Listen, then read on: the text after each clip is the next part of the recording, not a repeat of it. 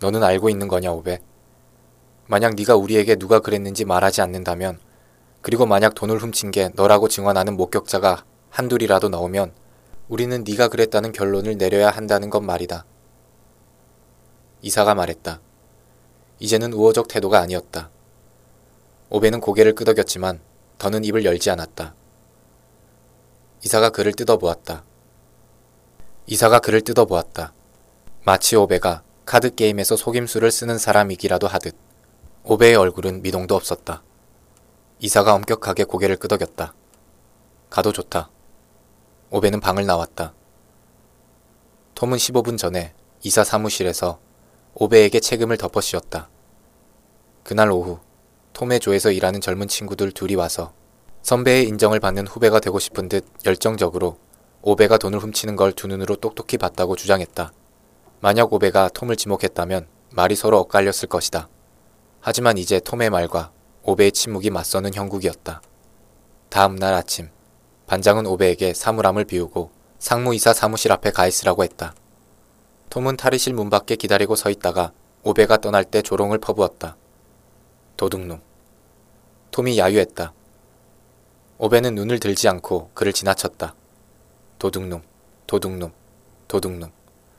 오베에게 불리한 증언을 한 젊은 직원 중 하나가 탈의실이 떠나가라 즐겁게 노래를 부르다가 나이 든 조원에게 귓방망이를 얻어맞고는 조용해졌다.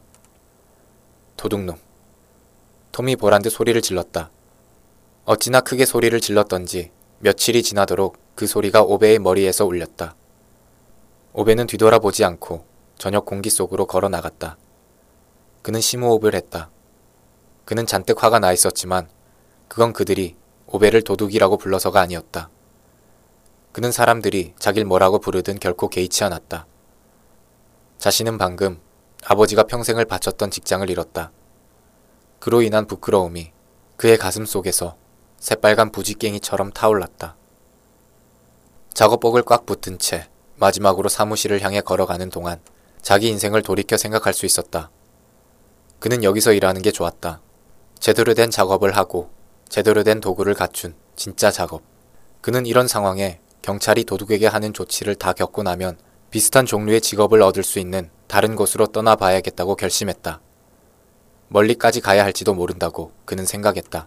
범죄 기록이 엷어지고 무의미해지려면 지리적으로 꽤나 멀리 떨어져 있을 필요가 있게 마련이다. 그는 자기가 여기서 지켜야 할 게 아무것도 없다는 사실을 깨달았다. 하지만 최소한 그는 고자질이나 하고 다니는 인간은 되지 않았다. 그는 혹시 그들이 다시 만날 경우 아버지가 이 점을 참작해 오베가 실직한 걸 좀 더 관대하게 받아주길 희망했다. 꽉 끼는 검은색 스커트에 끝이 뾰족한 안경을 쓴 중년 여인 한 명이 나와서 사무실로 들어가라고 말할 때까지 오베는 복도의 나무 의자에 앉아 40분 가까이 기다려야 했다. 그녀가 등 뒤에서 문을 닫았다. 오베는 여전히 작업복을 손에 든 채 방 안에 섰다. 상무이사는 깍지 낀 손을 책상에 올려놓은 채 앉아 있었다. 돈을 훔친 건 톰이었지. 이사가 말했다. 질문이 아니라 짧은 긍정문으로. 오베는 대답하지 않았다. 이사가 고개를 끄덕였다. 하지만 네 집 남자들은 그걸 말하는 사람이 아니고. 역시 질문이 아니었다. 오베는 답변하지 않았다. 이사는 오베가 네 집안 남자들이라는 말에 살짝 허리를 꼿꼿이 폈다는 걸 알아차렸다. 이사가 다시 고개를 끄덕였다. 안경을 쓴 다음 서류를 훑어보더니 뭔가 쓰기 시작했다. 그 순간 오베가 방에서 나가기라도 한 것처럼. 오베가 그의 앞에서 정말 오랫동안 서 있었고 이사가 자기 존재를 알고 있는 건가 진지하게 의심하기 시작할 때 무렵 그가 고개를 들었다. 할 말 있나? 남자는 행동으로 보여주기 때문에 남자인 겁니다. 말이 아니라요. 오베가 말했다. 이사가 놀라서 그를 보았다. 이 소년이 2년 전 철도 회사에서 일하기 시작한 이후로 사람들에게 한 말 중 가장 긴 문장이었다. 솔직히 말해 오베도 이 말이 어디서 나왔는지 몰랐다. 그저 그렇게 말해야 한다고 느꼈을 뿐이었다. 이사가 다시 서류로 고개를 숙였다. 거기 뭔가 썼다. 책상 위에서 서류 한 장을 오베 쪽으로 내밀었다. 오베가 서명해야 할 곳을 가리켰다. 이건 네가 자발적으로 일을 간뒀다는 진술서다. 그가 말했다. 오베가 서명을 하고 몸을 일으켰다. 얼굴에 단호한 표정이 떠올라 있었다. 들어오라고 하셔도 됩니다. 전 준비됐어요. 누굴? 이사가 물었다. 경찰요. 그가 주먹을 쥔 채 말했다. 이사는 고개를 설레설레 젓고는 다시 서류를 뒤적였다.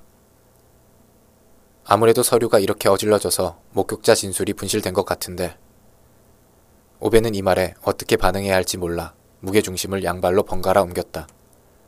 이사가 그를 보지 않은 채 손을 흔들었다. 이제 가봐도 된다. 오베가 돌아섰다. 복도로 나왔다. 문을 닫았다. 마음이 가벼워졌다. 막 정문까지 갔는데 처음에 오베를 들여보냈던 여자가 힘찬 걸음으로 다가와 그를 붙잡고는 저항할 시간도 주지 않고 그의 손에 서류를 밀어 넣었다. 이사님께서 네가 장거리 열차 야간 청소부로 채용됐다는 걸 전달해 주라고 하셨어.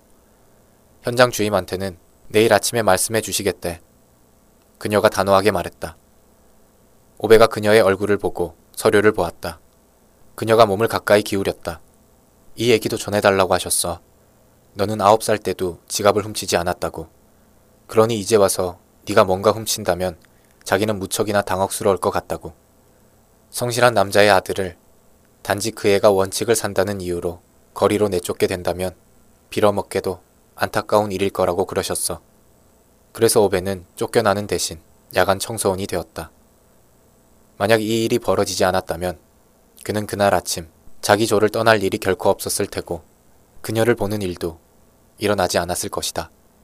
그 빨간 구두와 금 브로치와 윤기 나는 갈색 머리도 또한 남은 평생 동안 누군가 맨발로 그의 가슴 속을 뛰어다니는 것 같은 느낌을 주게 될 그녀의 웃음도 볼 일이 없었을 것이다.